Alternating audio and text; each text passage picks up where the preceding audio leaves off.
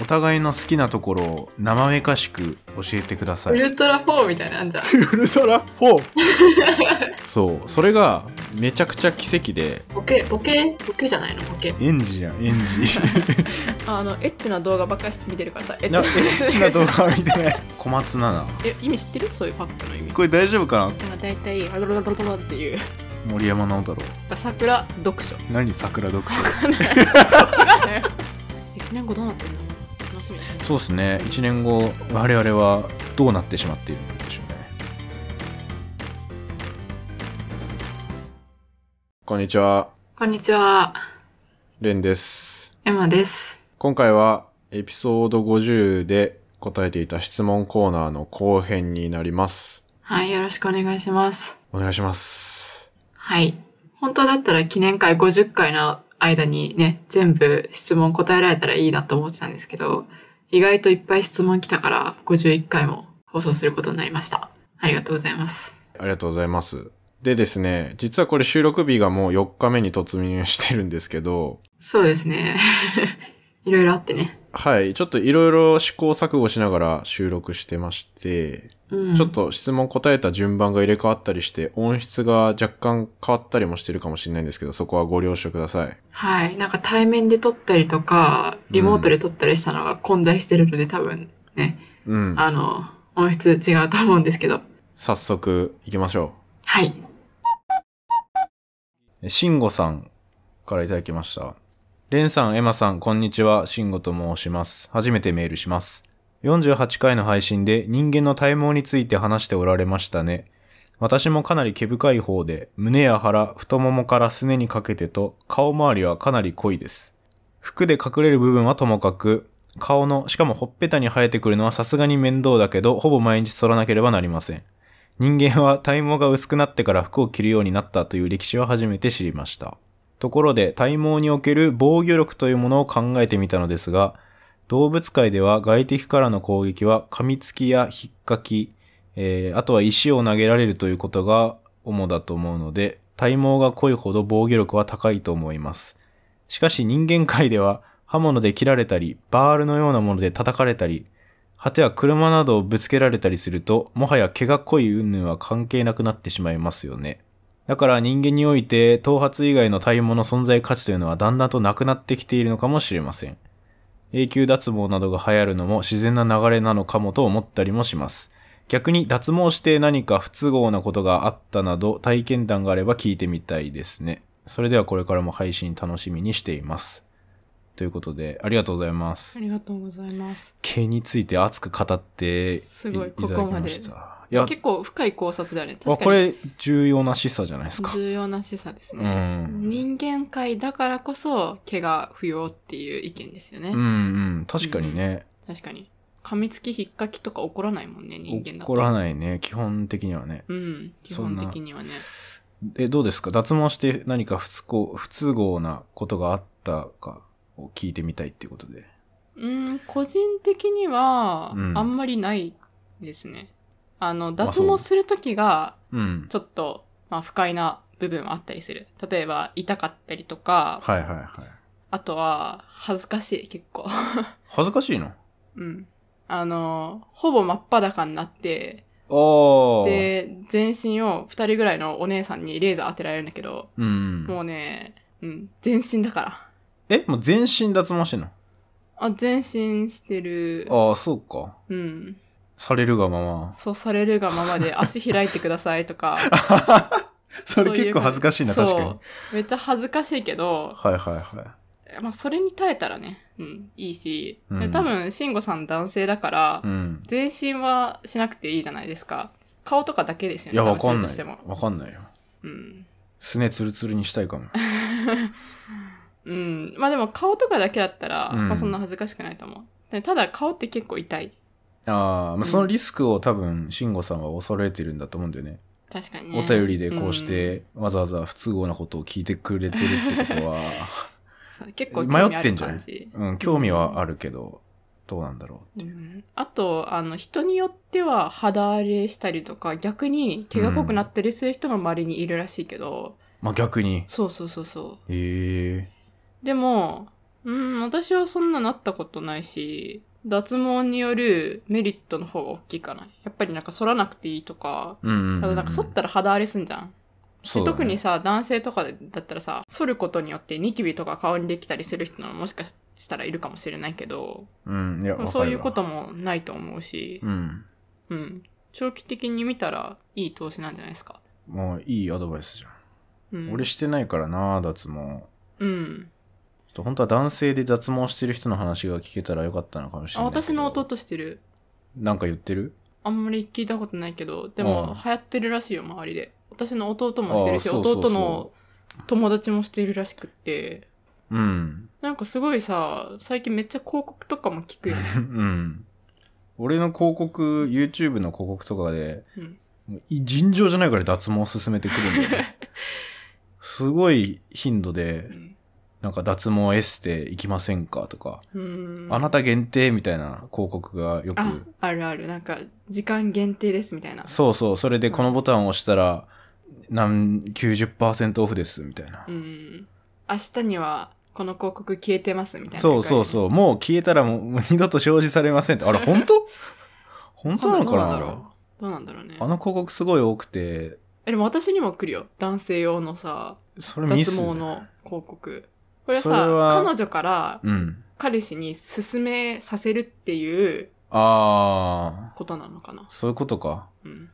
で、彼氏がそのプレッシャーに耐えかねて、そうそう。しぶしぶ脱毛に行くっていう。そうそうそあーまあ、今のところ行く予定はないけど、うん。広告、僕の広告、脱毛の話か、エッチな、あの、ストーリーから、うん。怪しい洗顔とかをおすす めしてくるし CM か、うん。中国のしょうもないアプリの CM しか出てこなくて、えいそんなもん、皆さんそんな、そんな感じなのかやわかんない。あの、男性用脱毛の広告は見たことあるけどな。う、んエ。ッチなやつとか、うん。その怪しいゲームとかはあんまないかも。あ、ゲームの広告は確かにたまにあるけど、え、中国のって言った今。中国の、中国た、のゲ多ーム分は。中国の。日本語なんだけど、うん明らかに日本語訳がおかしいんだよね。なんなんか、スーパーカーを獲得するだーみたい な。 あなんか喋り方絶対おかしくてあ。、ああ。だいたいめっちゃ美人なうん。お姉さんを救うか、おばさんを救うかっていう選択を強いられるみたいな。ああ。で、僕はおばさんを救うって言って、そこからおばさんに、あの、100連ガチャもらうみたいな。 どういうことなんだみたいな。へえ。そなるほどう。ね。一時期ね、それにちょっと中毒っぽくなっちゃ って、ちなんか怪しい中国のアプリ CM の動画リストみたいなやつが YouTube にあった から、その広告を見るみたいな、あった。あー結構、へえ。え、なんか、面白いよ。アメリカのゲームなのかなっていうようなのはある。あー、アあメリカっのぽいなんか城攻められるやつじゃない。白かなあ違うえ、かいなっぱいある。ゾンビとか。うーん。あ、ゾンビ、うん確かに。うん、ゾとンビかをなんかそのイラストの描き方がちょっとアメリカの漫画っぽい。イラストうん。何それま、アニメアメリカのアニメみたいな。そうそうそうそう。みたいえー、なそれ見たことないな。人たちがいろいろ戦ってるんだけど、うん。まあその描き方は日本人が描くような描き方じゃない。へえ。うん。だから、これアメリカなんだろうなみたいな。とかなんか明明らかにトランンプっぽい人がプ。うん。オフィスにいるみたいな。で、なんかトランプ、多分多分自分がトランプで、で、うんどういう選択肢を取るかみたいなのをそんなゲームな選の。ぶそうそうそうみたいなのは流れたことあって広告としてであこれ多分あーアメリカのゲームだろうなって思いながらいつもスキップするあ、でもそれ結構さ、英語の動画とかを見てるからさ、おすすめされるんじゃないきそうっなのかなと。あれ、でも俺中国の動画見てないけどな。ああのエッチな動画ばっかり見てるからさエいやエ ッチな動画は見てない。エ ッチな動画は見てないですね。画私の来ないよでもえ、なんかちょっとエッチなの。もうゴリゴリにエッチなわけじゃなくて、ああそんな冒頭だけエッチチなんだよ。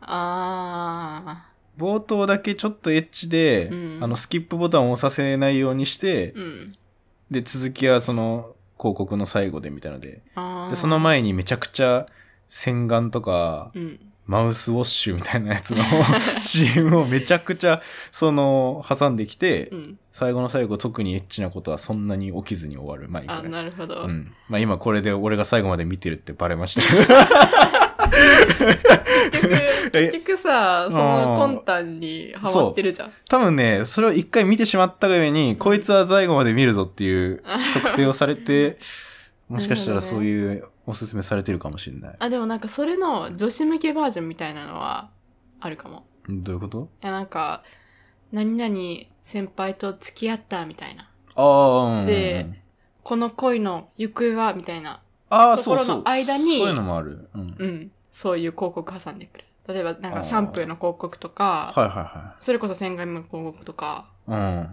い。女性向けのやつ。うん。うんうんう。うんん。一緒じゃん。じゃあ。一緒か。一緒だよ。それもちょっとエッチじゃん、大体。一緒じゃないよ。あ、そう。うん。ああ、何の話だっけ あ、脱毛の話脱だ毛。の話。そう。はい。うん。なので、そういう広告にはちょっと気をつけてね。うん。いいやつあるかはちょっとわからないんですけど、うん。まあでも、えそんなにすごいでもいいと思う。その男性が脱毛するのって。うんうん美容の意識高いし、全然。うん。これプレッシャーかけられてる俺今。えあでもさ、私も何回かさ、行ったことあああ、るよね。言われてる言われてる。え、やってみたらいいんじゃないみたいな。言われてるおね。金かかるけど絶対楽だよ、みたいな。別にプレッシャーかけてるつもりじゃなかったけど、ちょっとレンが不機嫌になるっていう。ああ。それ俺い俺にやれって言ってんの別にねいみたいやないや、それ行くのも結構お金もかかるし大変じゃん。お金かかる。確かにそう、時間もか、結局時間もかかるなと思って。うんえ時間は、ちょっと多分トータルで見たら、脱毛行く方が時間はかかんないああ、よっ。て言うじゃん。うんいや、でも、どうなんだって毎日剃ってんでしょ、毎日剃ってる。うん、絶対楽でだも、とそ思んう。なめっちゃ時間かけてるわけじゃないけどね。えでも時間もそうだけど、いいんじゃない肌荒れとかさ、ああ、まあね、それはあるけどうね。ん。検討します。 はい。だいかやらこれはもう脱毛サロンに行ったら、もう、ポッドキャストで報告するしかないです行っね。たらね、いや、でもまあ、今のところ行く予定もないし、うん脱毛の広告はすぐスキップします。 嘘だ。いや、するする。うん。うん。そっか。はい。はい。じゃあ、次行きましょう。はい。クラシさんよりいただきました。お互いの好きなところを生めかしく教えてください。音符。音符。これ、えぐいなぁクラシさん、えぐい質問してきますね。クラシさんのポッドキャストいいよね。なんかクラシ FM。そう、聞いててさ、すごい、なんか癒される、いや、わかる。る。すごい、心地いいよね。おしゃれだよね。そ写真もすごいおしゃれう。だし。写真もすごいし、話してる内容もおしゃれだし、うん。でもこんな質問してくるでもこんな質問してくるんだな生めかしくって何ちょっとずるいな。いや生めかしいっていうのは、やっぱりちょっとエッチな感 の。じ。 そう、私ちょも思っった。なんか、生めかしいってなんかエロいよね。とエロい感じ。いや、でじゃもない、あの、確かね、ちょっとえ、え、えちょっと待って、検索する前に、はいはいあの、わたなんか、古典でやった気がする。生めかしみたいな。あの、あー若くて、なんかピチピチした女の子みたいな意味だった気がする。生めかしい。そう、わ若くて、潤いがある感じのはいはいはい。好美しさみたいな意味だった気がすなる。るきなところを生めか しく、なんか潤い、潤ってる感じってことどういうこと でもわかんない。 え、クラシさん生めかしくっていう意味を分かられて言ってんのかな いや、分かってんじゃん、さすがに。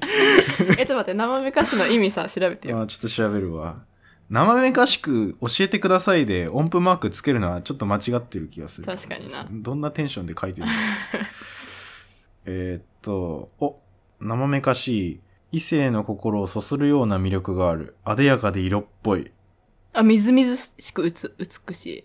あやっぱりみずみずしい感あるよね。え、ちょっとエロいんじゃん、やっぱ。でもこれさ、女性に対して使われるよね、多分。しっとり上品な美しさがある。優美だ。うんそんなとこあるかなあ、でも例に平安時代末期には女性の性的な魅力を表す意もある。あ、近近世世以以降降ははこ。の意で用いられる。あ、やっぱそういう意味なんだ。あー、なるほどね。まあまあまあ、この生めかしくっていうところが重要じゃないよね。 うん好きなところっていうところがえ重要。この質問の一番大事なとこって、生めかしくっていうところなんじゃない 違う違うの好違う。きなとこクろっていうラシさんそんな人じゃないから。あ、違うんかな。うん。あそうだと思ってたわ レンみたいなさ、思考じゃないから。いやいやいや。違う違う違う。多分、倉敷さんも、エッチな CM 絶対出てる。ひどい な出てなかったらひごめんなさい。どいなであそう好きなところ好きなところね。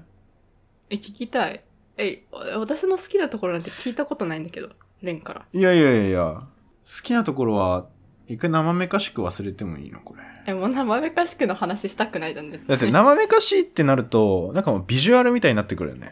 あー確かにいや、でもビジュアルはいいですよ。ビジュアルビジュアルは非常に素晴らしいと思いますよ。それ多分あのうんレンメガネかかってるよ、いや、かかってない。だいぶ、だいぶ、だいぶ、誰に似てるとかはわかんないけど。いや、個人的に、うんあの、可愛い系と美人系ってあるじゃないですか。うん可愛い系と美人系の間が好きなんですよね。うーん初めて聞い たうんうんわ、かるうんとね、芸能人で言ったら芸能人で言ったら、あー小松菜奈とか。ああ小松菜奈小松菜奈私も好きなんか可愛くもあり、美人でもあるみたいな。でも美人系じゃんあれ完全にえそう、でも可愛いとこもあると思うんだよね。まあそう美人系寄りすぎるともうガチガチのモデルみたいな。ああで、エマさんはパッと見はモデルタイプなんですよ ね。そうですねそうですね自分で言うのもパッと見モデル系統かなと思いきや、結構可愛い系みたいな。そんな感じのビジュアルですね。 マジでうん。照れだからそこ、うん、それじゃないですか。ポイント高い感じですね。ああありがとうございますうん。なんかさ、俺がすごい印象的だったのが、うんその会社の研修みたいなやつで、うん結構目立つんですよね。エマああエマさん結構ビジュアルというか、まあ背高いからね背高いし、いや結構スラッとしてるし、服装もなかなか攻めた服装をしその時はしてて、 たまたま。ああ結構さ、スーツで着てる人多かった中、うんなんかスーなんか結構攻めた格好をしてきたことあったじゃん、一回。あれあのノースリーブで着たやつかな、うんかわかんないけど。いやそんそんなさそあその時じゃないかもしれないそけんなど。やばい格好はしないあやばい格好はしないさすがにうんで、なんかそんな感じで結構目立ってて、うんで、俺の近くの人は う、んその知ってるからさ、存在を。あで、ああの人みたいな聞かれるから、ん俺が、彼女あの人みたいな。ーうんあ、そうそう、みたいな。うん言ったら、その、エマさんが、すごい、満面の笑みでうん、こっちに近寄ってき て、手振りながら、俺の方に近寄ってきた時あマはジ、でうんだいぶ恥ずかしかったけど、合わせる。うんそういうことやっちゃうみたいな あもうまあそこも結構面白い、あ、なるほどうね。ん、ごめん生めかしくないけどそういう感じですねうんはないるほどね。じゃあどうぞえ、マジで。え、私はですね、ベンさんのいいところは、倫理観って思ってます。 生めかしさゼロじゃない それえそれ生めかこしそれああ何そこここから生めかしくするのいや、名前かしくしない。あしないのあ自分のなんか正義感の基準みたいなのがあって、正誤の基準みたいなのがあって、そのは基準が割と高めな気がする。まあ、少なくとも私よりは高くって、で、それではい自分の中であんまり良くないなって思うことは、周りの人がしてたとしてもうんやらないっていうところが割といいなって思ってて、あ、はまあ、あ、そもんちな場ろん、面あったっけえ例えばう、んまあ恋愛的な倫理観が高いっていうのは普通にそうだと思う。まあ、普通に誠実だし、傷つけうることは基本しないみたいな。うん例えば、なんか私が男友達と二人で飲みに行くみたいなことあったんですよ。うんうんうんで、それで、あの、一応二人で飲みに行くけど、全く何にもないから、飲みに行っていい友達だし、みたいな。う言っんて、で、レンが、あ、いいよ、みたいな。うんで、それで、あ、そっか、みたいな。で私は行くわ、みたいな感じだったんですけどう、んそれで、じゃあ私が男友達と差し飲み行くから、レンも別に女友達と差し飲み行きたかったら行ってもいいよ、みたいな。うん言ったんですようんそしたら、レンは、いや、俺はいいわ、みたいな。うんうん傷つけうる可能性あるし、みたいな。ああ言ったかうん。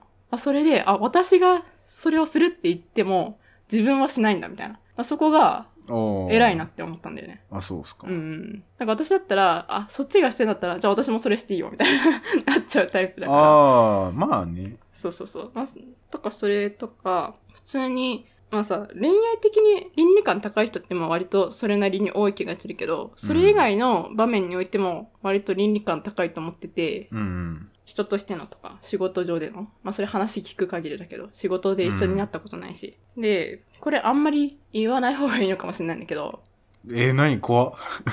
あの、留学中ドラッグやったことがある人が周りに多くて、あー私したことないんだけどね。はいはいはいはい。その話、ね。したことない。ないけど、うんあの、したことがある人が多かったの。うんうん。で、それで、まあ、周りの人の話聞く限り、あの、軽度なドラッグね、もちろん。うん。で、それで、まあ、日本でいう、二十歳になる前に飲酒するみたいな、それぐらいの感覚うんうん、うん。でやってる。なんかもうほぼみんなやったことあるみたいな感じだっまた、ね。あ、いるよね。う。うんん。まあ私はもちろん留学中にそういう機会なかったからやらなかったんだけど、うん。なんか芸能人でさ、めっちゃドラッグの問題になってた時期あったじゃん。あったね。なんかすごい逮捕されてる。そうそうそう。とかうん逃げたりとかね。あったね。うん。で、そういうのばっかり聞いてたら、私割と興味出てきて、やばいね。 そうだね。なんか言ってたな。そう。いや、なんか、どん、どんな風に魅力があるんだろうみたいな。とか、あードラッグやったらどんな気持ちになるんだろうっていうのだけちょっと気になって。うん。だから、やばいやつはやらないかもしれないけど、うん。もしも、その今興味が出てきた中で、うん。外国にいて周りがみんなやってたら、うん。やっちゃうかもなって思ったのね。はで、その話をレンにしたらあ。、うん。いや、それ絶対やっちゃダメだよみたいな。なんかちょっとキレられて、 え 周りがやってたとしてもやっちゃダメでしょみたいな。まあ別に法に触れてるわけじゃないから、みたいのはいいんだけど、でやる私なら日本だったら、いや日本だ、いやもう今社会人だし、うん。絶対やらない。うんうん。うん。で、もしも大学生で、で、普通にカップケーキの中にちょっとさ、なんか、麻薬入ってるぐらいやったら、多分やるなって思う。ああ、そんなことあんのあるあるある。え結ー構え。しかもオランダとかってさ、法に触れないんじゃなかったっけああ、まあ法に触れないんだったら、あれだけど、うんうんその自分の体を壊しうるものじゃなければいいんじゃないって思うけど、その区別多分できないじゃん。うーん。って思う。うけどね。そうね。うん。と思って言ったんだと思うん。え、でも、そう私はさ、そうやってなんか周りに流されちゃうけどう。、うん。レンはちゃんと自分に軸があって、で、それで、やっていいこと、やって良くないことっていうのがあって、やってよくないないことは、周りの人がいくらやってようが、やらないっていうのが、まあ結そ構うね、だいいと思うポイント。あ、そうっすか。そう。それはなんか、恋愛としてだけじゃなくても、なんか人としてさ、そういう人って、しあの、信頼できんじゃあん。そう仕事でもそうだし、うん。普通に付き合う上で、友達とかとでもさ、そうだけど。うん。そういうところがいいですよ。好きな ところ。いいですよ。 そうそう。だからそういう人を見てると、あ、私もちゃんとしなきゃなって思う。ああ、なるほどね。だから別にそうやってやる人が完全にダメって思ってるわけじゃないけど、全然。。あ、そううそうそうそう。だから、なんていうか、うん。うん。うん。自分はやらないってことでし線ょは引いといた方がいいんじゃないっていう、ただそういう話だったね。うんうんうんうん。で、あの、これはドラッグを進めてるわけでもな いんで。そう。これ出す これ出すか微妙いや、わかんない。ちょっとなんかギリギリなラインだ結よ構ね。ギリギリな気がするな、うんこれ。まあいいんじゃないこれ、あ、これ、これこそ生めかしいじゃん。まあ確かに、これ生めかし生めかしいから生々々しいよね。生々しいですうね。ん、ある意味。うん。はい。まあこれを出すか出さないかはレンさんの、あの、倫理観で決めてください。ああ、まあまあ、いい感じで、 うん。いい感じで出すと思うけはい。ど。ダメなものはダメって言えるみたいな。でも重要だと思うよ。それがその人のためになるなって思ったら言うすぐ。うんうんうん。なるほどね。うんう。ん。はい。そんなもんすかはい。はい。大丈夫っすかねは い。倉橋さんこんなんでいいっすかうんうん。ちょっと音符つけて質質問いただいたんですけど、全然ちょっと楽しい感感じじゃない、若干シリアスな話も。そうだね。シリアスな話ああっったんですけどたけど、うん。あんまそんな可愛いもんではなかった。 はい。まあ次行きましょう、じゃあ。なめ、あさっての方向さんから、これもあさっての方向っていう番組のパーソナリティなめさんから来ました。はい。これちょっと勢いがすごいな。エマさん、はじめまして。レンさん、お便りでははじめまして、ナメと申します。日頃、ツイッターだけでなく、弊番組にお便りまでしていただいたりと大変お世話になっております。最近のイグ・ノーベル賞の回や周期表の回、ダーウィンの回等をはじめ、知的好奇心が満たされる番組にいつもとてもワクワクしながら拝聴しております。かっこ、余談ですが、個人的にはダーウィン賞も非常に不謹慎ながら興味津々でチェックしています。ダーウィン賞って何ですかダーウィン賞って何ですか ダダーウィン賞も非常に不謹慎ながら興味津々でチェックしてるんだって。ちょっとよくわかんないですけど。 あまあまあまあ、これちょっと置いといて。ボケ実はボケボケじゃないのボケ。あ、ボケですかこれ。ボケをしてるのきっと。これ、ナメさんのボケかな高度なボケか。んああ、ちょっと、あれだな。よくわからなかったです。さて、勝手ながら実は私は、えーレンさんに親近感を覚えております。というのも、レンさんはかなりのビーズファン、すなわちブラザーであるからです。そこで迷惑かと思いますが、エマさんに質問です。エマさんのビーズファン度合いはどんなもんなんでしょうかまた、レンさんにはめちゃくちゃ困る質問として、一番好きなビーズの曲をお尋ねしてみたいです。私が嬉しいだけですが、少しでいいので、お二人でビーズについてわちゃわちゃ話していただけるとハッピネスです。えー厄介なお便りになってしまいましたが、これからもお二人を応援しております。お体には気をつけつつ更新頑張ってください。また私の相方であるフレパともども引き続き仲良くしてくださると嬉しいです。といただきました。ありがとうございます。ありがとうございます。熱量がいすやごーいですね。そう、あさっての方向さんはね、あの、あまあポッドキャスト番組なんですけど、うんうんまあ、喋る喋る。うん。ね、しかもさ、めっちゃ滑舌いいよね。まあすごいプよロフェッショナルだからだと思うけど、そうそうそう。ナメさん声優をやられてるっていうことでね、ねめっちゃいい声しもてうるレし、ベル違うよね、私だそと。声のレベルが。声のレベル違うよね。うん。あの、これはもうぜひ聞いてほしいですね。なんかもうプロのラジオを聞いてるみたいな気持ちになれるんで、そうそうそうそうそうそう本当にね、クオリティが高い。あの、レンがお便り送った回う聞きん。ました。あ、本当あの、ビーズお便り送った時かな。そうそう。ビーズの歌詞に出てくるものを当てるみたいな、やってたよね。あ、そうそうそう。そう、ビーズに歌、ビーズの歌詞に出てくる単語はどれでしょうクイズみたいなコーナーをうんやってて、まあ楽しかったね。で私ね、そう、ちょサイエントークでは全くビーズのこと言ってないですけど、めっちゃビーズ好きなんですよ。 うん。もう幼き頃からね、ビーズを聞き育ってきたんで、親がやっぱ好きでっていうパターンなんで、うんよくあるパターンなんだけど、あ、ビーズってさ、ちょっと世代上ビーズはね、ちょっと、あ、うんと、本当はビーズなんだけどね。あ、ビーズなのビーズだと思ってた。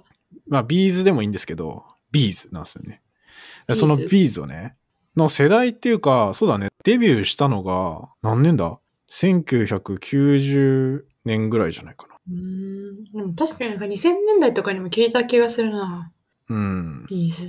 あ、で、あれですね。まあ、あの、この感じからわかると思うけど、私のビーズファン度合いは全 然です。すいません。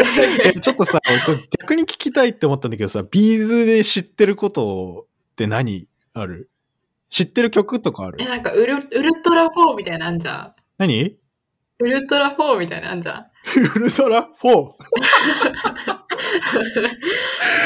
あれ聞いたことあ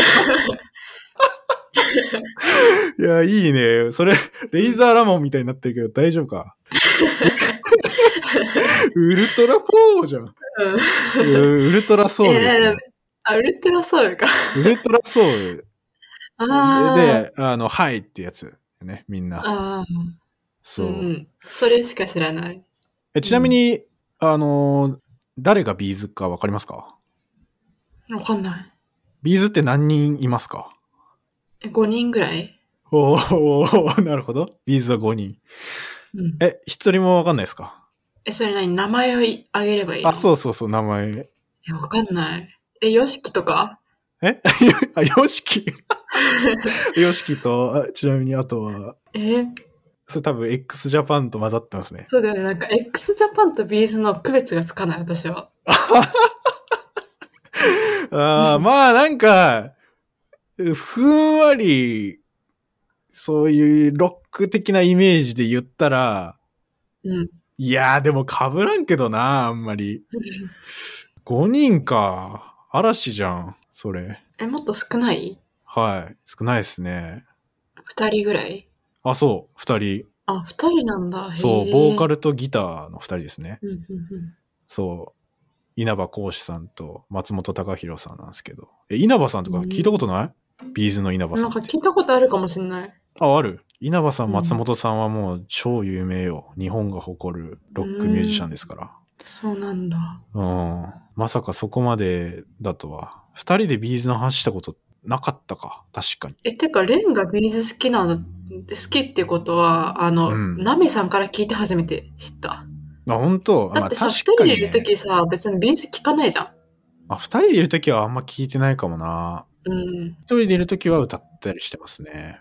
本当にブラザーなの。あ僕、ブラザーっすよ。いや、ちょっとね、あの、ファンクラブ一時期書いてたんだけど、今ちょっと抜けちゃってんですけど、ライブがあんまりあ、くてそうなんだ。あ、そうそうそうそう。だし、ライえ、ブファンもク、ラブにさ、うん参加してる人ブラザーっていうの、まあ、参加してえっとまるあ人っていうか、もうビーズファン、ビーズファンだったらもうブラザう。ビーズファンはブラザーですね。ー。うーん。で、ライブ行って、何回行ったかな何回行ったかわかんないけど、いいっすよ、ビーズのライブめっちゃ盛り上がるし。 でも盛り上がりそう。ウルトラ4とか。ウルトラ4、ウルトラ4絶は対もう盛り上がるよね。間違いなく盛り上がりますよ。うん。俺はやっぱ、あれか、一番好きな曲を聴かれてんのね。いや、これね、難しいよ。すっごい曲いっぱいあるからね、ビーズ。うん、確かに。うーん、好きなのはね、結構ね、俺昔のアルバム好きで、1995年のザ・ルーズっていうアルバムとかはね、めちゃめちゃ好きなんですよね。うーん。これはね、名曲揃いなんですよ。ザ・ルーズ、願い、Love Me, I Love You, Bad Communication, Love Phantom。うーん。これはもう素晴らしいアルバム。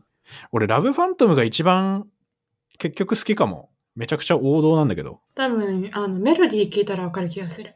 前奏が1分ぐらいある曲なんですけどね。ラブファントうーム。ん。オーケちょっストとラ。今度、レンの家行ったら聞くわ。うん。ラブファントムはいいっすよ。何がいいのメロディーがいいのああ、もう全部。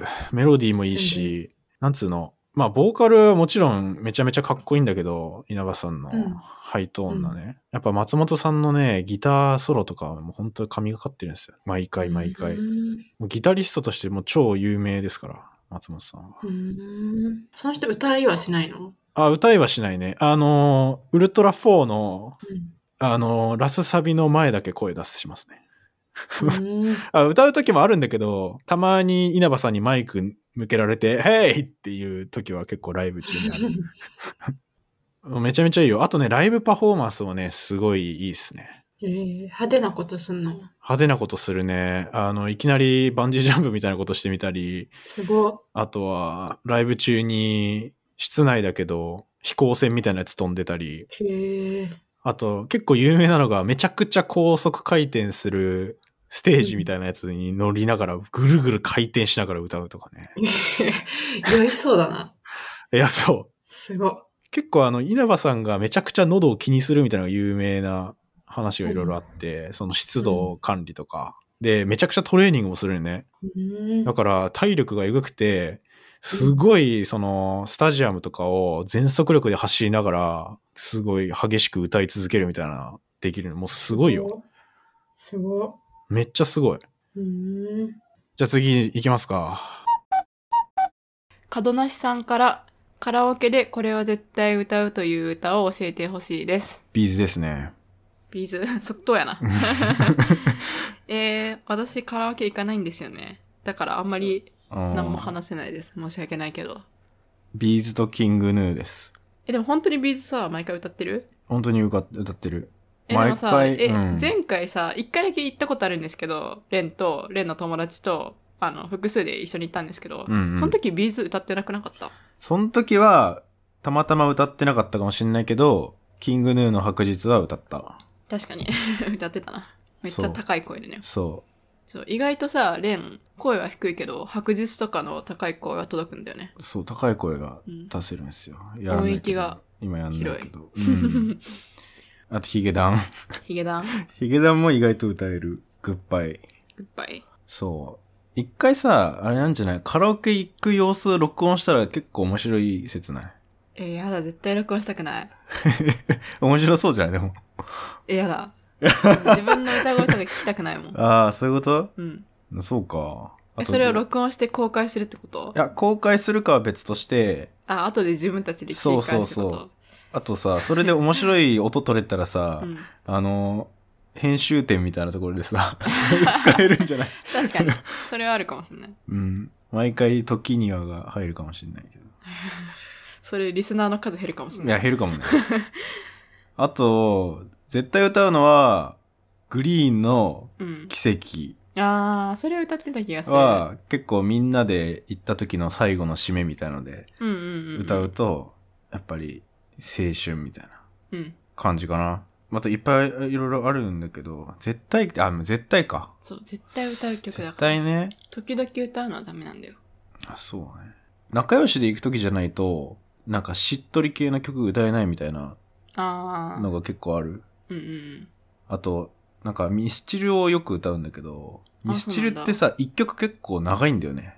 うーん。長めの曲が多くて、うん5分とか超えてくるんだけ ど、なんか、初めて行く人とかだと、ちょっとあんま時間取りすぎるな、みたいので、そうだよ遠ね慮しちゃうよね。ミスチルのギフトとかうん。結構歌いますけど、へほうき星とか、え。へ知らないか。え。いや、多分知ってる。聞いたことは、多分ね、聞いたらわかる気がすいや聞いる。た多分知ってる。私、ミスチルは知ってるよ。あ、ほんとうん。でも、タイトルと曲 が、あの、ああ。結びつかない。ああ。トゥモローネバーノーズは知ってるみたいな。 わかんない。あそうか。いや、なんか確かにタイトルと。あ、でも、あの、結ビびーついてズないとかと比べたら、知ってると思うああ、確かにね。うん。そんな感じあ,、まあ、あと、米津玄師は歌いあまあ、米津玄師好き。す。うん。うんあれは歌いやすい。えそう難しそう。ルーザーとか難しそう。ああ、いや、高さ的に。あ、そういうことう。うんん。いや、今度行くか、二人で。二人今度で行行きったいねたことないもんね二。人で行ったことないから、うん。ちょっと今度行くか。カそラうオだケ。ね。うん。面白いと思うよ。そうだね。どうせどんぐりコロコロとか歌うんでしょ。そうだね。私、童謡ぐらいしか歌えないんで、どんぐりコロコロと、うん。クリスマスのソングと、あとなんだっけ。いクリスマスのソング、マライア・キャリー。や、違う、そういうの、そういうおしゃあそういれうのなのじじゃゃないなくて、真っ赤なお花のああ。トナカイさんとか、はいはそういうのは歌え る。い。園児やん、園 児。幼稚園児じゃん。 まあそんな感じですか、カラオケは。うんじゃあこれまたカラオケに行ってレパートリーを増やそうっていううん。ことにしよそう。いつかビーズ歌えるようになりたい。う。あ、そうだね。ウルトラん4をやられちゃうか。歌詞変えて。 あ、そうそう。じゃあちょっとビーズは教えるっていうことで。次行きますか。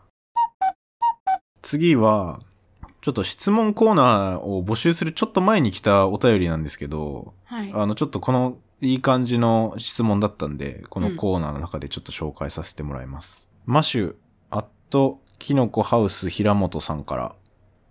えーレンさん、エマさん、こんにちは。マシュと申します。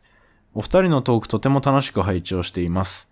さて質問なんですが、私個人的に色、カラーの話が好きで、好きな色って何とか、あなたのイメージカラーはなど、人と色を結びつけると、その人にとても親近感が湧きます。お二人の好きな色が年齢を経て変わっていったりしましたかまた、お互いのイメージカラーなどの話から、相手に対する気持ちなどの内容をお話しいただけたら嬉しいです。では、失礼します。キノコの絵文字。ということ で。色ね私、。こういう質問好き。あ、そう。カラーとか、パーソナルカラーとか。女の子こういう質問好きよね。うん。あの、男そんなしないと思って ます、好きな色の話。あいあ、や、好きじゃあ。な色っていうより、なんかイメージカラーとかそういう話好きそああ。とりあえずお互いのイメージから言ってみる。う。うん。いいよ、先。え、なんか黄色とかオレンジとか。ああ、そうなんだ。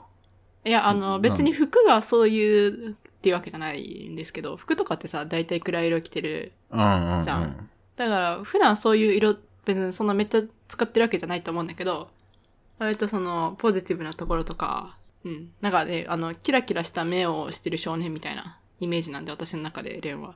うーん。ってなったら、まあ、黄色とかオレンジかなって思ってる。なるほどね。ひまわりみたいな。ひまわり。うん。純粋じゃないですか。素直あーで。自素分は直で純粋じゃん。まあそういうとまこあろそんもな。ひねくれてはないですね。うん。わかりやすい人間ではあるから。そうだね。なんか怒ってたらなんとなく怒ってるってわかるし、なんか嬉しかったらなんか規制上げながら踊ってるんで、すぐわ かる。それ毎回言うけどさ、俺のイメージダウン狙ってるの。なんか、俺毎回規制上げて踊ってることになってない。それ大丈夫かなこれ。まあいいまあか。ほんとじゃん。いやー、俺はな何色だろうな。とりあえずなんかちょっと淡めな色な気がするんだよね。淡めのピンクっぽい色な気がする。あ、ピンクうん、よく淡い水色って言われる。あー、まあ水小学生色ものわ時か言われるた。。あー、なんか確かに水色もわかる。うん。うん確かにね、あの、戦隊もので言ったらうん、水色かも、ピンクより。あ、そう。うん。ちょっとクールめというか。ああ確かにな、そうかもしんあ。ななんい。か女子女子はしてないかもしれない。うん、え、でも女子女子はしてないけど、うん。結構女子じゃん。あ、そう。うん。発想というか。まあ確かに。うん食べ物、好きな食べ物とか、結構女子力高めなんじゃないですか。マジで言ってんのわ高くないかな。かんない。あ結構ちゃんとしてるなと思うけど。そうんう。。やった。結構ファッションとかもそうだし、なるほどね。女子って感あじりしますけどね。そう、この、あれだね、褒めたらうん喋らなくなるっていう ところはあるんで。そう、どう、どう返したらいいかわかんないよね。褒められたら。あなんか大体、ロロロロロロっていう。あ。 いや、ピングや。ピングや、そロれ。ロやロロロっていう。ば。 全然女子っぽくない。 それちょっとやばいな。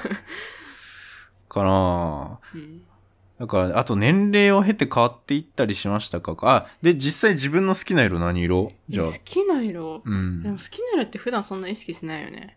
え、俺結構はっきりしてるけど。嘘うん。俺青好き。あ、そうなんだ。うん。へえ。一番好きな色青。だって結構部屋のもんとかさ、確かに。確かに。割と青っぽいもの、うん確かに多くてうんはいブルーのイエティもそうだし。ネイネイビーみたいな色が結構好き。あ、そうだね。イエティの色もそうだし。えーでも私好きな色 ってとすご特いにうんないっていうか、それこそ年齢とともに変わってるかも。あ本当幼稚園ぐらいの時ピンクとか好きだった気がするし、小学生くらいの時水色好きだった気がするし、うん。中高生の時何好きだったか覚えてないけど、そんな好きな色とかなかったかな。まあ、まほあね。んで、なんかちょっと前まで赤好きだったし、最近は、なんだろうな。なんか好きなスマホの色とか好きな服の色だったら割とさあー答えられるけどさ、なるほどね。え服確かに好きな服の色俺青じゃないわ。うーん、ちょっと違うよね。ちょっとグレーっぽい色の方が好きだわ。うん。私も服だったら白とか黒とか。うんうん。いや、そうなんだよ。そこに落ち着いちゃうんだよね。そう。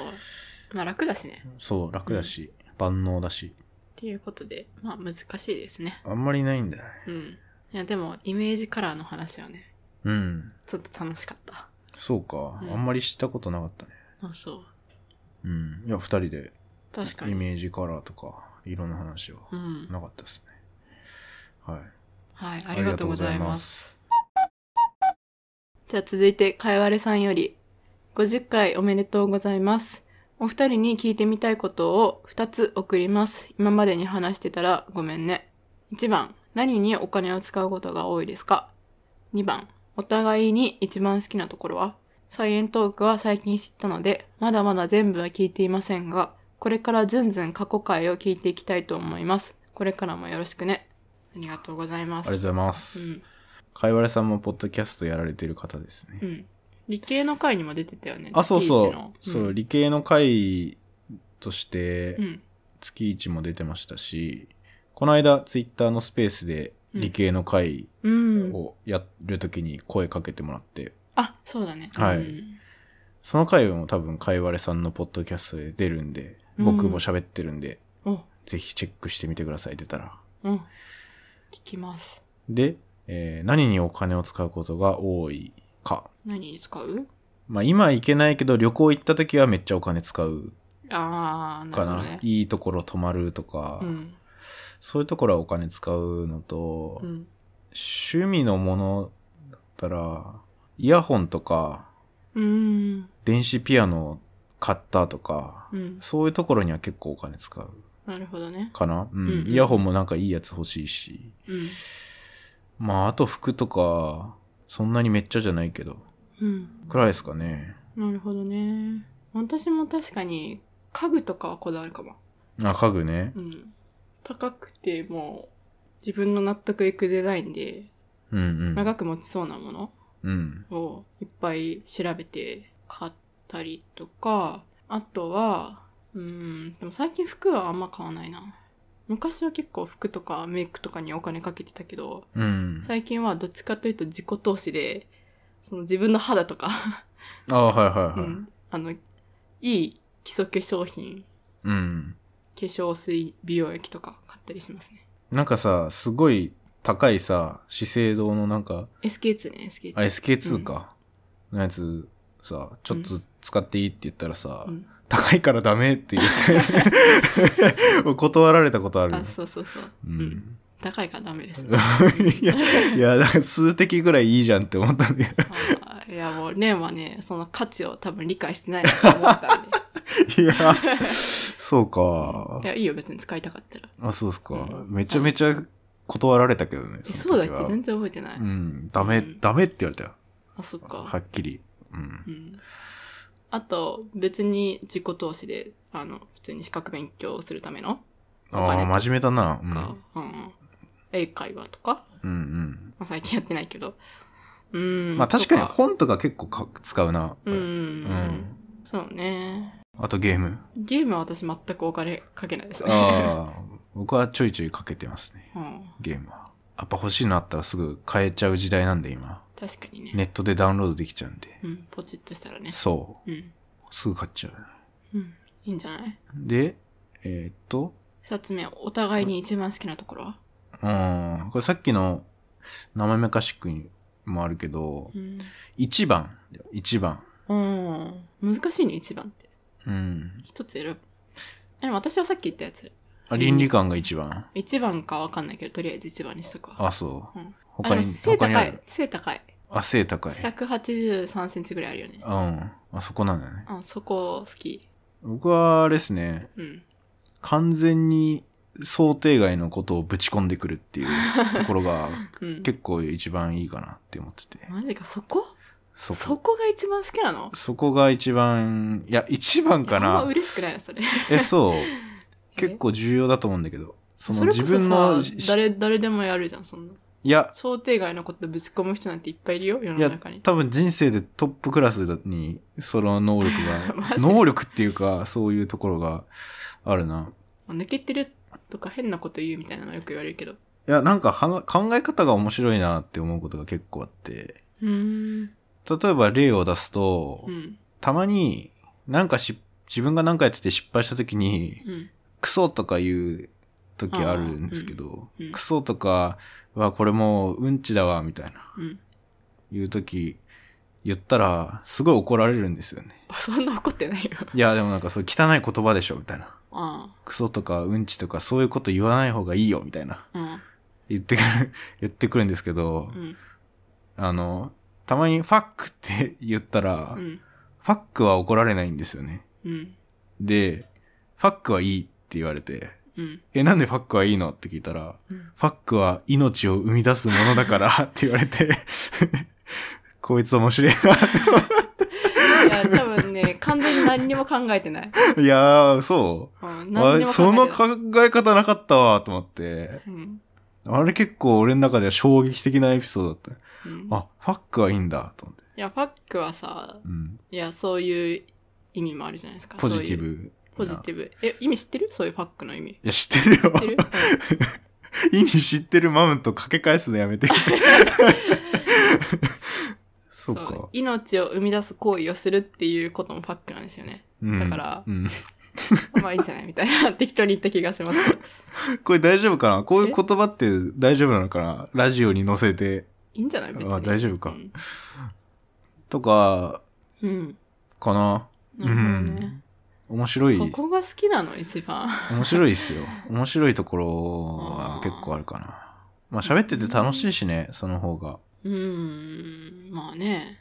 あと、森山直太郎。あ、森山直太郎。森山直太郎の一話。週。間前ぐらいの話。一週間前ぐらいに、うん。なんで、なんでだっけな。それこそカラオケで歌う曲の話してたのかな。うん。その時に、桜読書って森山直太朗の曲があるんですけど、多分知ってると思うんだよね、ほとんどの人が。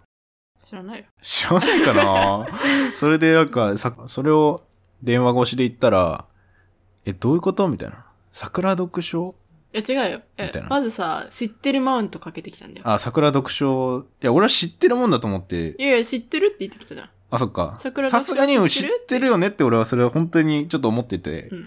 内心、うん桜読書を。うん。そしたら、うん。なんか知らないみたい知らな。ないえ何それみたいなう。ん。で、 なんか桜読症っていう、桜毒の症状だと思ったらしくて、あ、そうそう。あ私が思ったのは、桜毒症っていう病気、桜毒っていうのがあって、それがなんか人間を蝕んでいくっていう症なの か、それか、桜読書って言ったのかと思った。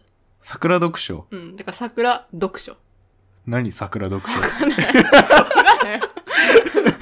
んない けど、なんか桜読書っていうのがあ全る然から。話通じないから、 なんだこれただのと思っバカのやつじゃ ん。ていやただのバカのやつ。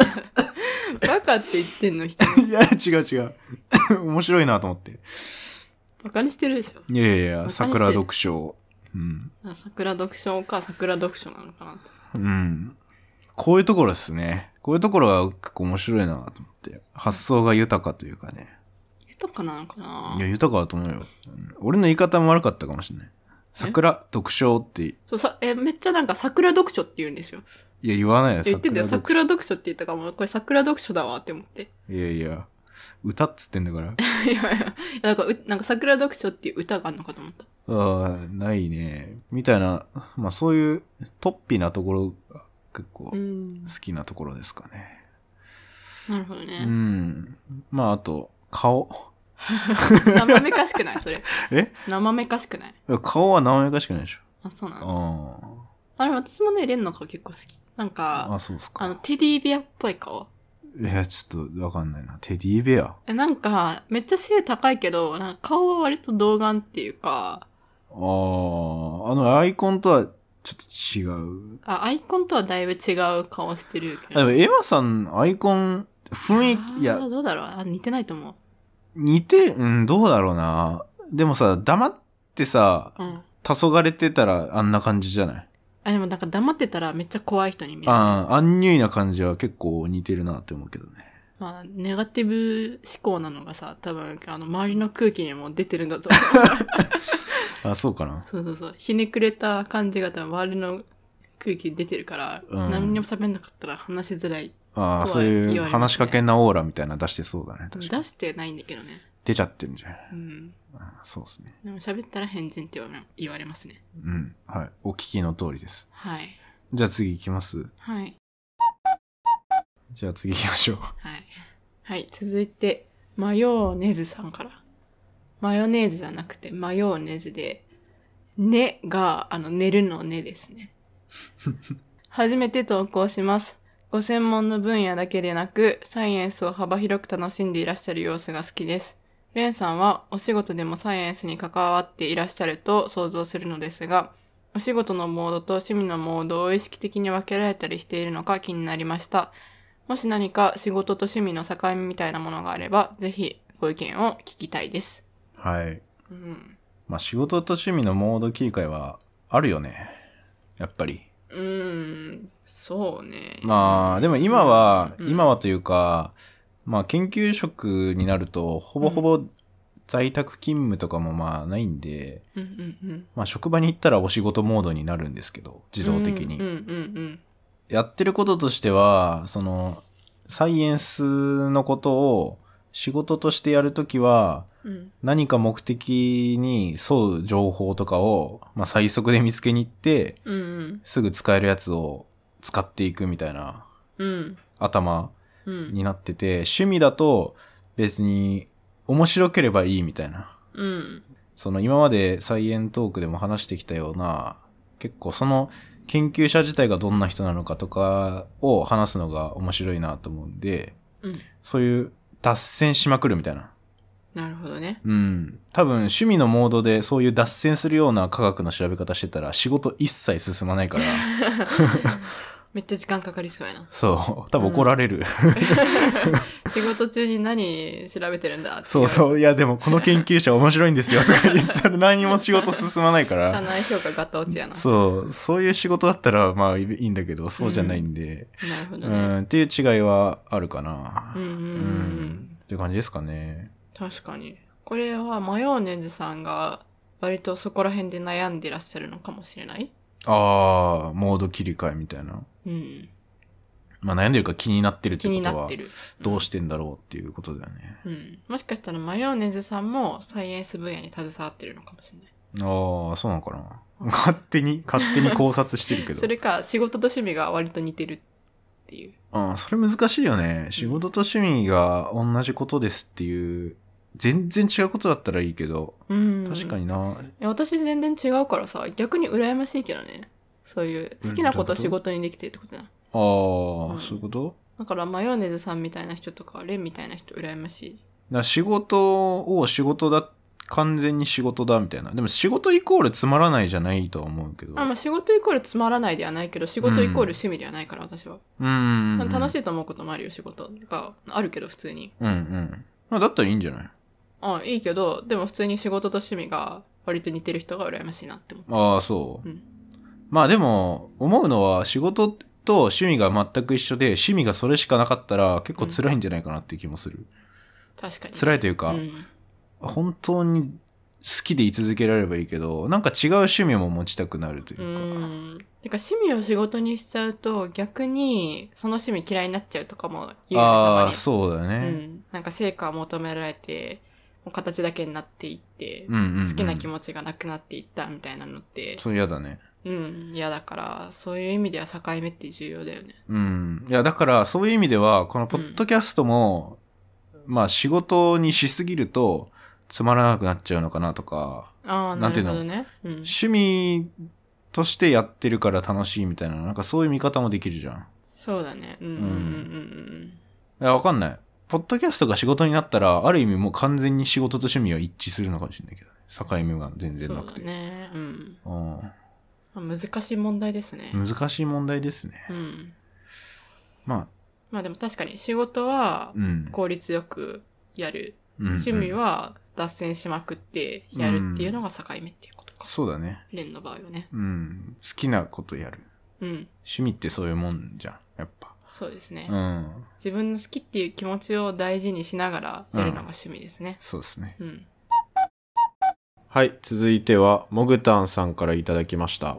はい、ありがとうございます。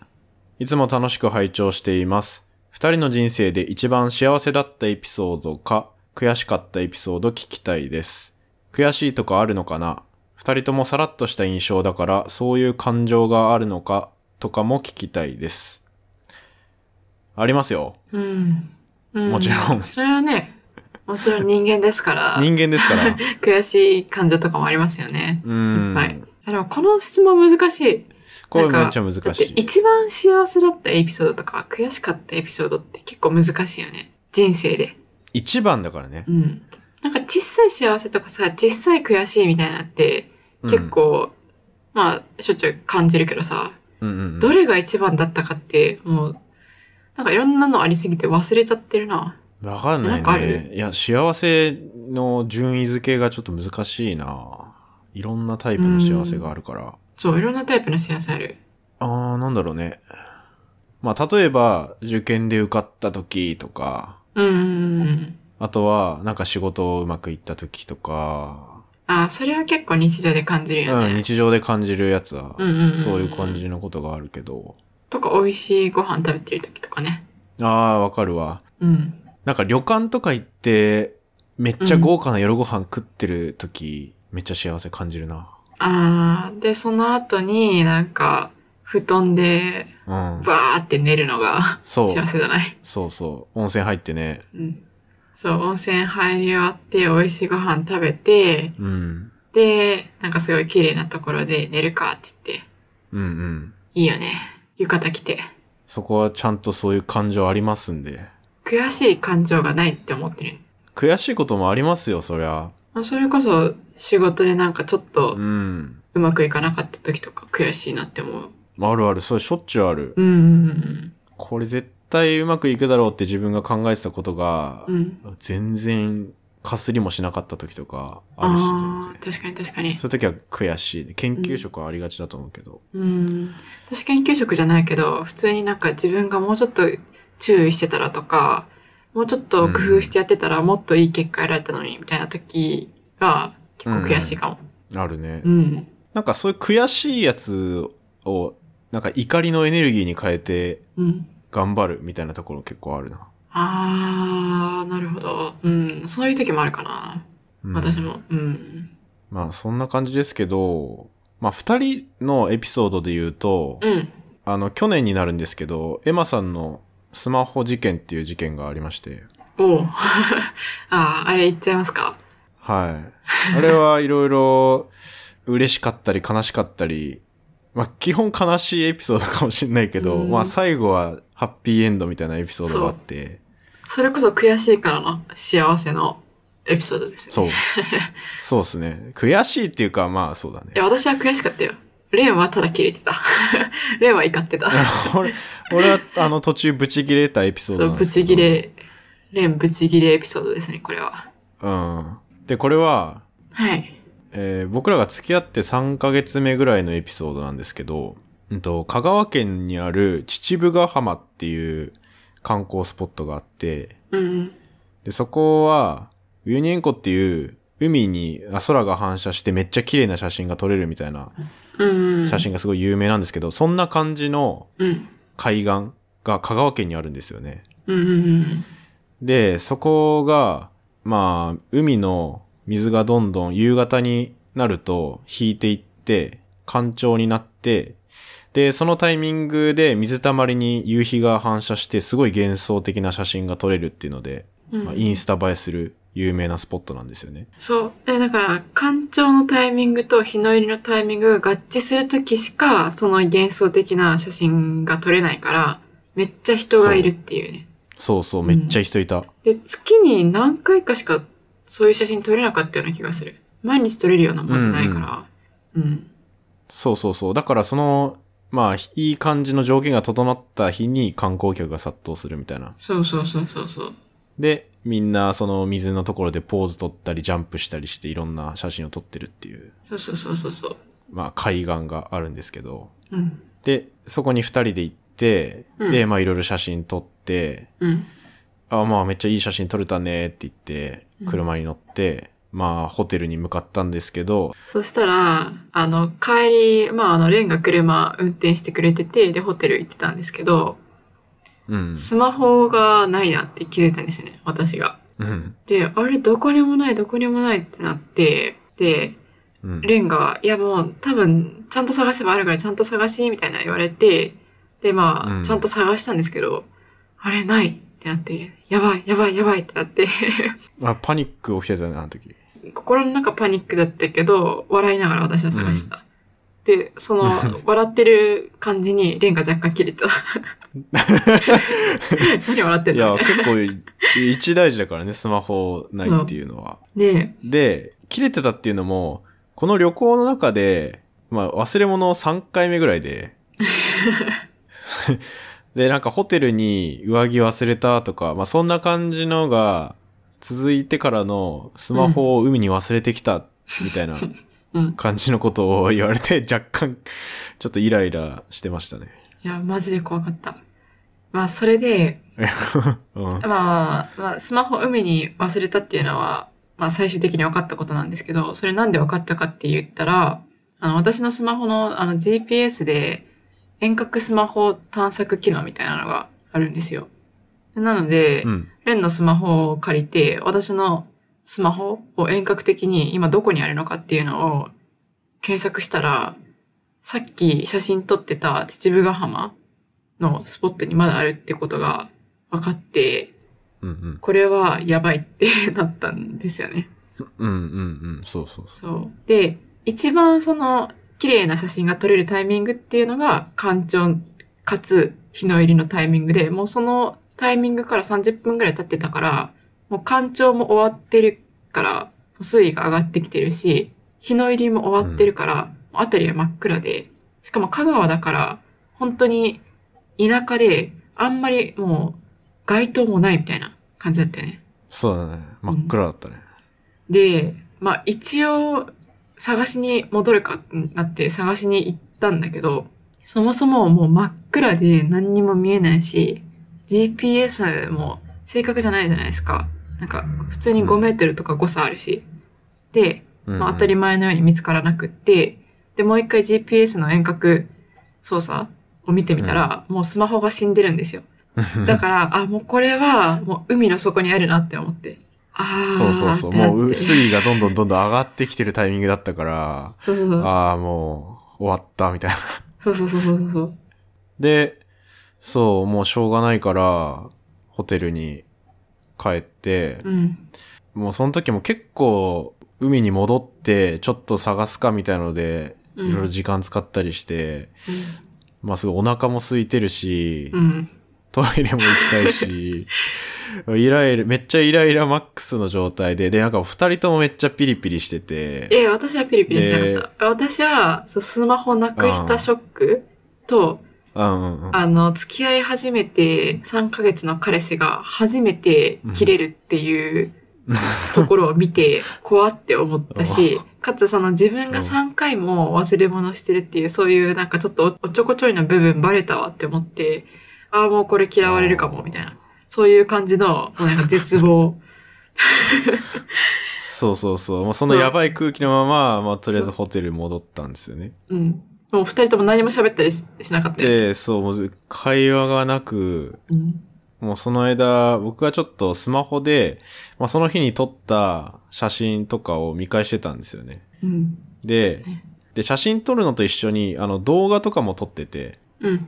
あのーまあ、地面にスマホを置いて、動画撮って、で、その時になんかいろんなポーズしたり、ジャンプしたりっていうのをやってたんですけど、で、その動画を見返してると、なんか二人でジャンプした時に、エマのポケットから黒い影がポロって落ちたのが動画に映ってて、うん。うんあれこれ、なんだと思って、うん。その動画拡大してみると、まあ、スマホだったんですよね。うん。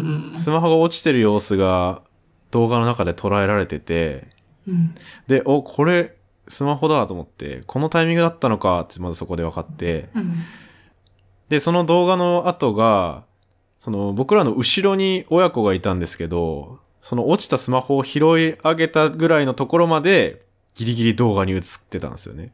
うん。そう。それがめちゃくちゃ奇跡で、そうだね。でこの動画を、あの、僕が見たことによって、あ、スマホがもしかしたら生きてるかもしれないっていう、そうそうそう。ちょっと希。望が出てきたんですよ。うんうんうん。で、次の日の朝に、海の家みたいなところに連絡したら、あ、落とし物のスマホありますよって言われたから、あるってなって、次の日、そうそ海の家までまたレンに、あの、車出してもらって、でう。う、ん無事にスマホを受け取って、で、ありがとうのアイスをおごるっていう。ハッうん。ピいーエンドやーで、ハッピーエンド。うん。で、結局そのスマホが途中でその GPS であの表示されなくなったのは多分普通にただ単に、あの、電源がもう少なかったから、充電切れだね。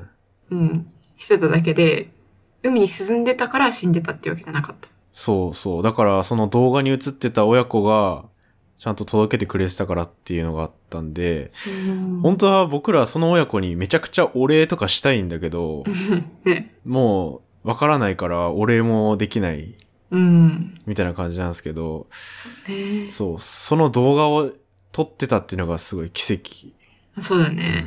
えしかもさ、それをさ、気づいたのがその日でよかったよね。そうだね。だってさ、うんその次の日、海の家行ったのって、その香川旅行の最終日だったんですよ。で、うん私たち関西に住んでるから、もし関西に帰ってきてから気づいてったら、また香川戻んなきゃいけなかったし、まあそもそそうもだ、ね。私の中ではもう海に沈んでるものっていう認識だったから、もう、あの、旅行の後に平日だけど、まあ、有給とか取って、スマホの新しい契約とかしなきゃいけないのかなとか、そういうこと考えてたから、うん、う、うんん、なんかね、その動画見ようなんてそもそも思ってなかった。いや、俺はもうあの日のテンションがやばすぎて、二人とも。うん。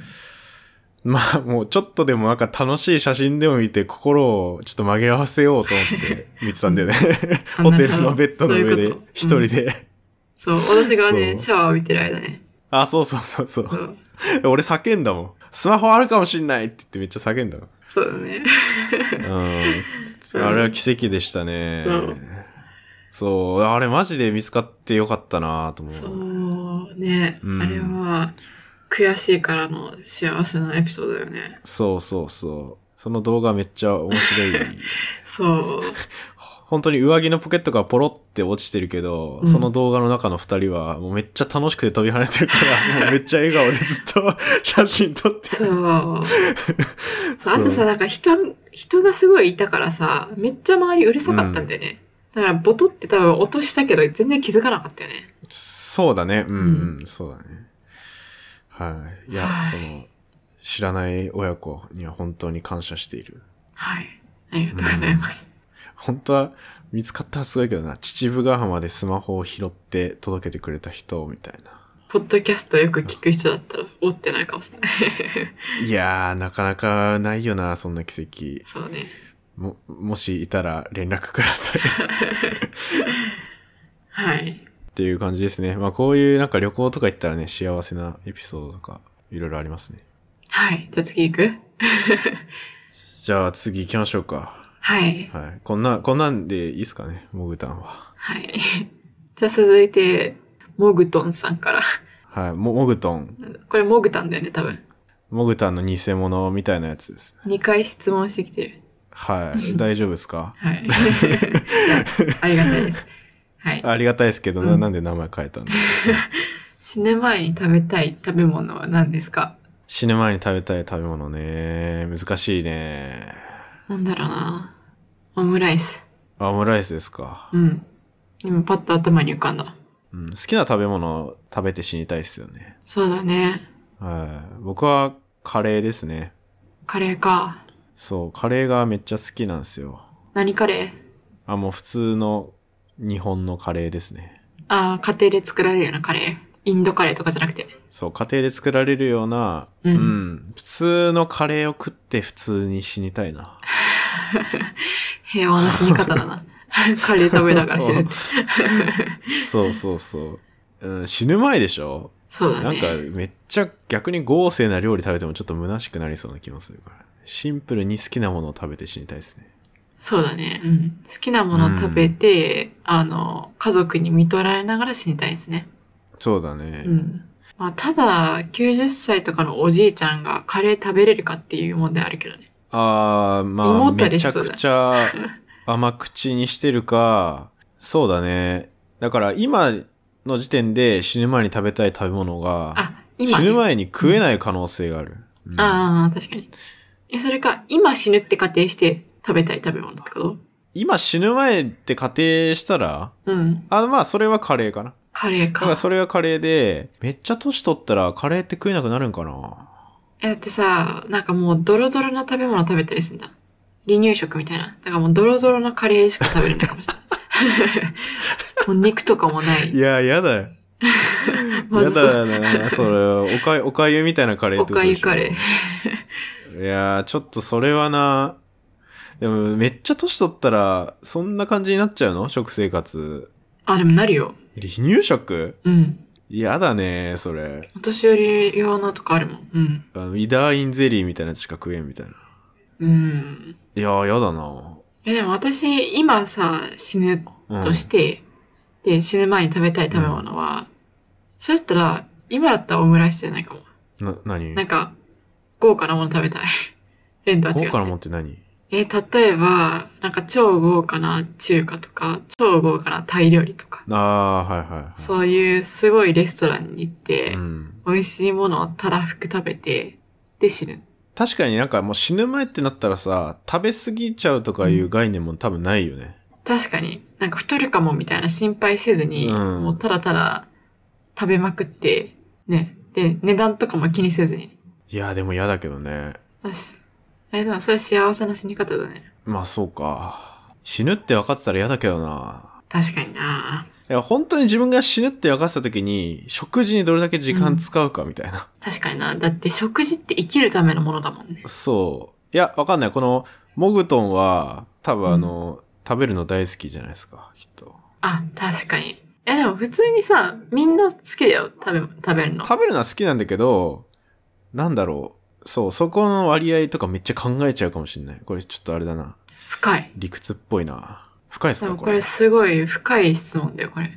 うん、いや、この質問はね、非常に深い。うん、死ぬっていうことと食べ物っていうこと、二つに焦点を置いて質問されてるのうで、ちょっと私らには答えられないレベルの質問ですね。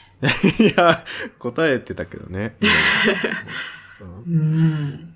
カレーとオムライスってことで、うん、とりあえず。と、超豪華な食べ物。超豪華な食べ物ね。うん。はい。はい。じゃあこんなもんですかこんなもんですかね。はい。終わったうん。終わりましたね。うん。はい。ついに全ての質問に答え終わりました。はい。改めてお便りくれた方々、ありがとうございました本。当にありがとうございました。あとちょっとお便りをまそだう溜まってる方がいらっしゃるんですけど、そう、質問募集する前にいただいてた、うん、ドサンコドライバーさん、うん、さんとか調査依頼とかが届いてるんですけど、まあ、そういう方とかはちょっともうちょっと待っていただいて、はい、すいませんちょっと質問募集してあのお便りが前後してしまった方もいるんですけれども、はい、必ず紹介しますの必で、ず紹介しますう、んまあ、あとはこれからもうん僕たちのラジオにもしね感想とかいただければすごいモチベーションになるし、はい質問とかもねまた随時あったらはい番組の冒頭で答えるとかはちょいちょいやっていこうと思うんではいぜひこれからもよろしくお願いしまお願いすしますすごい長丁場多分公開してるエピソードの時間も結構長いと思うんですけど、うんここまで聞いてくださった方ありがとうございはまいした、ありがとうございました、はいというわけではい「サイエントーク」次は目指せ100回ですかあそうですねうん半年で50回ってえでもさ、まあ結今構ちこょっれとまでさそう週何回もやってた中で50回やったけど今後は基本的に週1だもんねまあ週1ぐらいになるんで、うんまあまあ1年以内ぐらいにはいきそうじゃそうだねないうんなんでまあこれからもうん末永くよろしくお願いしますよろしくお願いします。1年後どうなってんだろうな楽しみだね。そうですね、うん1年後我々はどうなってしまっているんでしょうねわからないですけどうん。はいそれではまた次回以降もうん。よろしくお願いします、よろしくお願いします。バイバーイ。バイバイ